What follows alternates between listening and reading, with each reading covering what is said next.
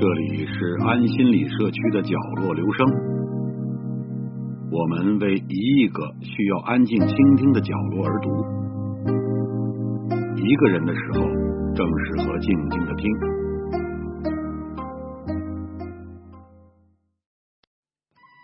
词人李之仪陷入人生的至暗时刻。崇宁二年，也就是公元一一零三年，李之仪。因得罪权臣，被贬边远之地。更苦的是祸不单行，他的亲人在几年间相继离世，自己也日渐年迈体衰。如他所说：“第一年丧子父，第二年病瘁，射春卒夏，烈然托死，第三年亡妻，子女相继渐舍。”年华渐去如江水，绵绵无绝期，隔开了李之仪与爱人的距离，却隔不断他的痴心。于是他在长江边上做了这一首《卜算子》：我住长江头，君住长江尾，日日思君不见君，共饮长江水。此水几时休？此恨何时已？只愿君心似我心。定不负相思意。有一些传说，说是歌妓杨叔走进了李之仪的晚年生活，他们谈了一场无果的恋爱。但也有很多人猜测，李之仪是写给他心爱的妻子胡淑修。那时候，他们已经天人永隔，江水无休时，爱恨亦无已时。宋人的情感世界，在潇潇暮雨、明月朗照之中，随一江春水东流而去，流淌在世人心中。长江在古代也称作江，发源于唐古拉山脉的涓涓细流，蜿蜒东流，横贯中国东西。万里长江穿越巴山蜀水、云贵高原，流经荆楚大地。滋润江南水乡，跨域西南、华中、华东三大经济区，最后注入东海，孕育了中华文明，养育了炎黄子孙。作为中国第一大河，长江流域面积达一百八十多万平方公里，约占中国陆地的五分之一。沿途山川雄伟，风光秀丽，为造物者之无尽藏也。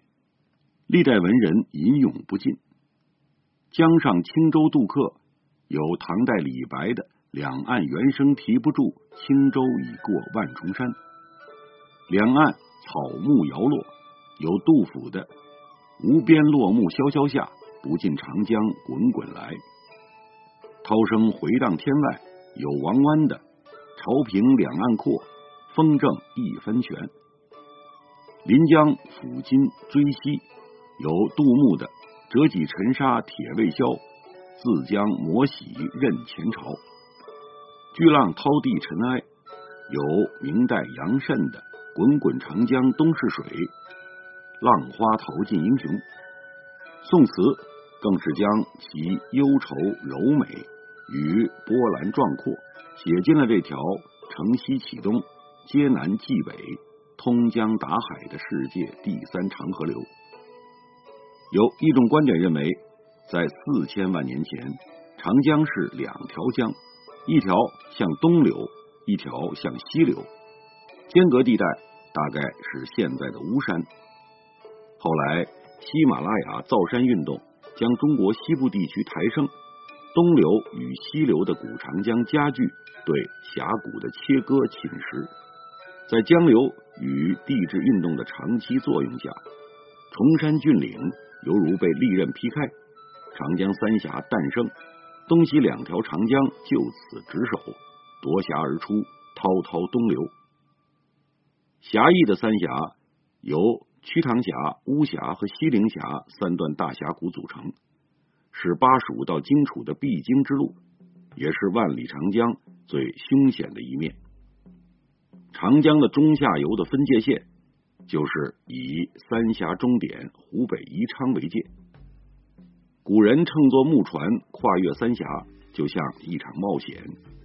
沿途河滩奇险，两岸山峰林立，巍然压来。有时随船逆水而行，甚至要花一两个月的时间才能跨过这道天险，进入蜀地。一位当代的三峡老船工对记者说：“在常人眼里，长江是一条河；在他眼里，长江是两条路。”一条生路，一条死路。距今八百多年前，主战派的陆游受南宋朝廷排斥，被贬到长江上游的夔州当通判。四十六岁的陆游带着一家老小，从浙江绍兴一路长途跋涉，经三峡入巴蜀，一遇风浪就要停下来，行程总共花了一百六十天。陆游仕途受挫。想到还要沿长江艰难赴任，比当代打工人还郁闷，说自己残年走巴峡，辛苦为斗米。但两岸看不尽的风景名胜，缓解了陆游的心情，他暂时将个人坎坷抛之脑后。在这几个月的行程中，陆游将沿岸所见所闻的地理人文写成日记，这部共计六卷的入蜀记。是宋代最著名的长江游记之一。除此之外，陆游写诗作词也写嗨了，在二十一天内作二十七首，日产量惊人。到巴蜀之地后，花香、云雾与美女也无法阻止这个犟老头发牢骚。他在一年立春时节做了首《木兰花》，描写从三峡到巴蜀的天涯沦落之感。在狂醉之中，陆游心怀报国无门之愤，而他心中北伐中原的大业终将如梦一场空。但陆放翁想不到，在百年后，长江上游的巴山蜀水将成为阻挡蒙古铁骑的天然要塞。南宋军民凭借长江流域的天险御敌，与蒙古军相持近半个世纪。蒙古大汗蒙哥。甚至战死在河川钓鱼城下，一直到近代，巴蜀仍是保卫中华民族的英雄之地。长江中游地区在自然地理区划上属华中，西起巫山东路，东至江西湖口。这一地区有细征云梦泽、波汉岳阳城的洞庭湖。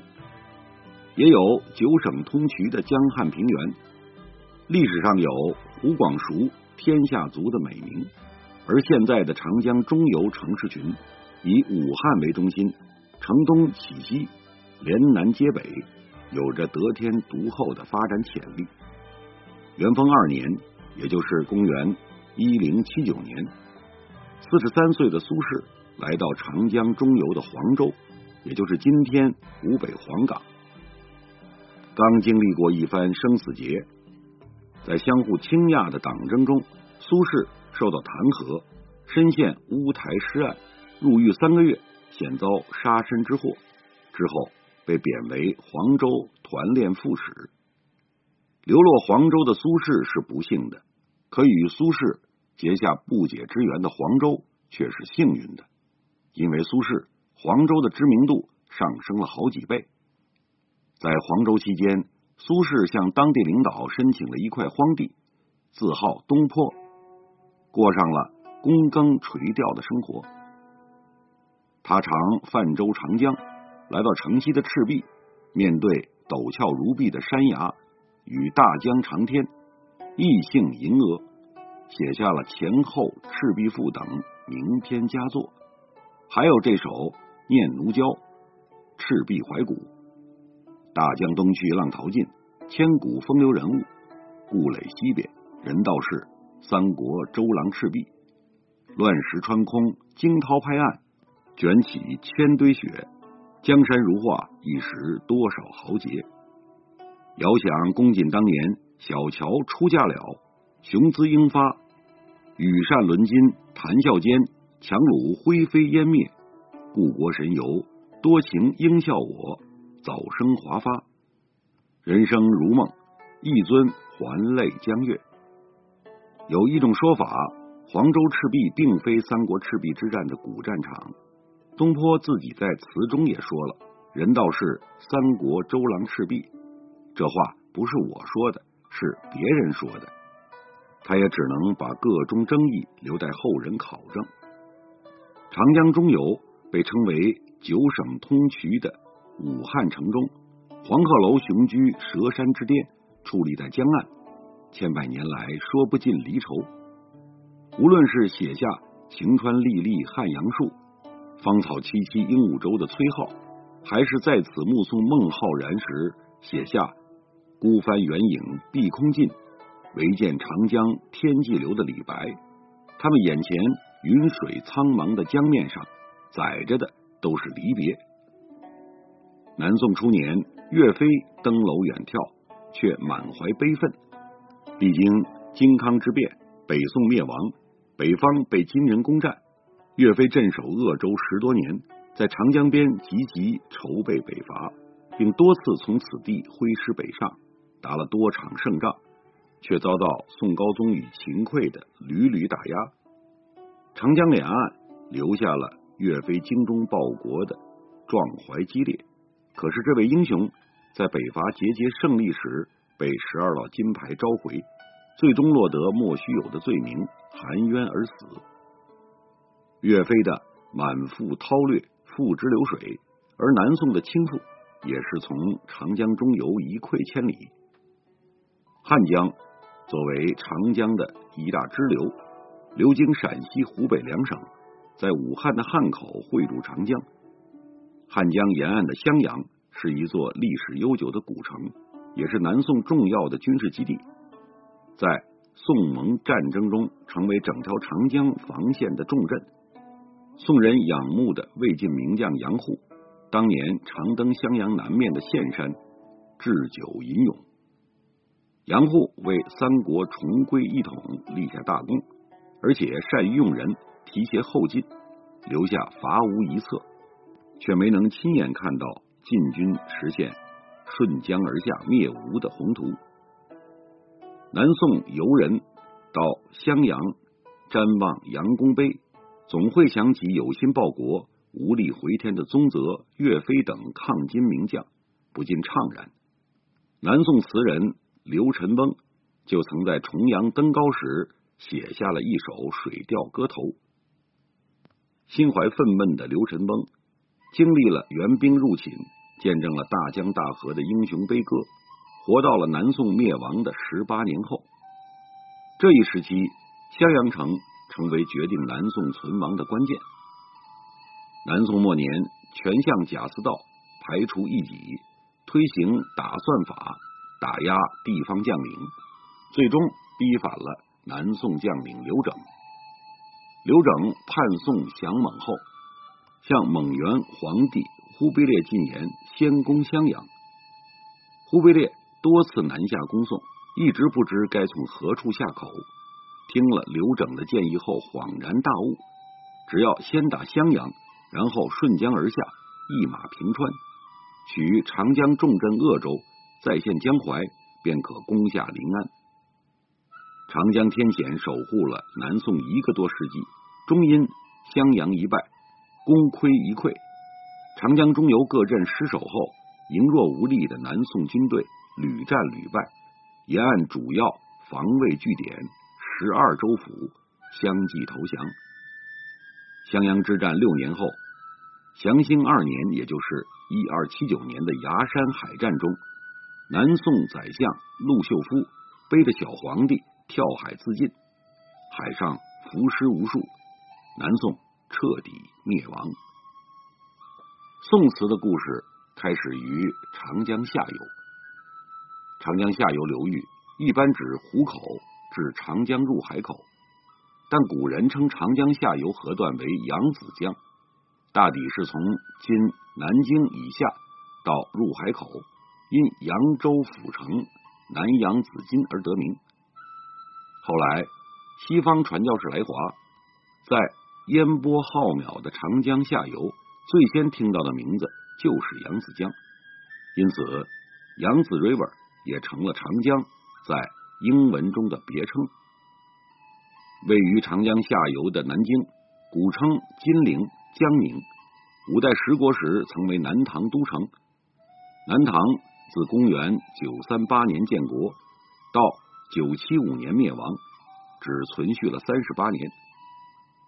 南宋开宝七年，宋军发兵三路攻打南唐，东路的曹彬与潘美率军十万沿长江东进，兵临金陵城下。南唐精锐尽失，无险可守。次年，城寝国灭，南唐后主李煜奉表投降，被押到汴京，受封伪命侯，告别了长江下游的玉器雕栏。这位词人皇帝成为俘虏后，念念不忘故国，时而惆怅于人生长恨水长东，时而悲叹问君能有几多愁，恰似一江春水向东流。这一首《破阵子》记录了李煜与繁华金陵的永别。四十年来家国，三千里地山河，凤阁龙楼连霄汉，玉树。琼枝作烟罗，几层石干戈。一旦归为尘虏，沈腰攀鬓消磨。最是仓皇辞庙日，教坊犹奏别离歌，垂泪对宫娥。后来苏东坡读到这几句，颇为不满，说李后主应该痛哭于九庙之外，辞别他的子民，怎么可以对宫娥回来？还听着教坊离歌呢。李煜降宋三年后离奇身亡，一说是宋太宗赐千机药，在李煜做玉美人追思往事的生日当天，将他镇杀。江南是李煜终生回不去的故梦，也成为了改革家王安石心灰意冷之后的归处。北宋神宗时期，王安石主张天变不足畏。祖宗不足法，人员不足序，针对王朝的重重危机，进行了声势浩大的变法运动，却遭到了无休止的反对。保守派都将他戏称为“拗相公”。晚年，王安石罢相，退居金陵，眼看着新法被废，却无可奈何。不久后，病逝于扬子江畔的中山。那时的他。更多时候只是一个厌倦世事的老头。他曾做过一首《渔家傲》，来倾诉自己的心思。长江下游的江流，倾诉的不只有词人的忧伤与无奈，还有悲愤。南京以东的镇江，古称京口，为长江三角洲的重要港口。城外横贯着汹涌的长江，北固山。与江水形成了天下第一江山的盛景，登临远眺，浩荡长江尽收眼底。正因为地处险要，镇江也是南宋长江防线上的军事重镇。南宋初年，金军南下，金兀术从黄州马家渡南渡，韩世忠率军赶往镇江，沿江截击金人，取得大胜。多年后，一心收复中原的辛弃疾登上了北固山，面向长江作词怀古。何处望神州？满眼风光北固楼。千古兴亡多少事？悠悠不尽长江滚滚流。年少万兜鍪，坐断东南战未休。天下英雄谁敌手？曹刘生子当如孙仲谋。在这首《南乡子·登京口北固亭有怀》中，辛弃疾想起了统帅江东与曹魏、蜀汉抗衡的孙仲谋，他渴望像古代的英雄一样收复江山。可南宋经过这么几代皇帝，大都萎靡庸碌，即便想与北方一决高低，也都以失败收场，签订了屈辱的合约。辛弃疾满眼都是长江沿岸的大好河山，他多想了却君王天下事，赢得身前身后名，却有心无力，只能感慨岁月蹉跎。两宋三百年，多少词人如辛弃疾一样，将自己的喜悦、哀愁与愤懑赠予了长江。山河本无情，或许听不见词人的心声。千年前的长江，却因他们的词章而永驻于民族的记忆之中。今人不见古时月，今月曾经照古人。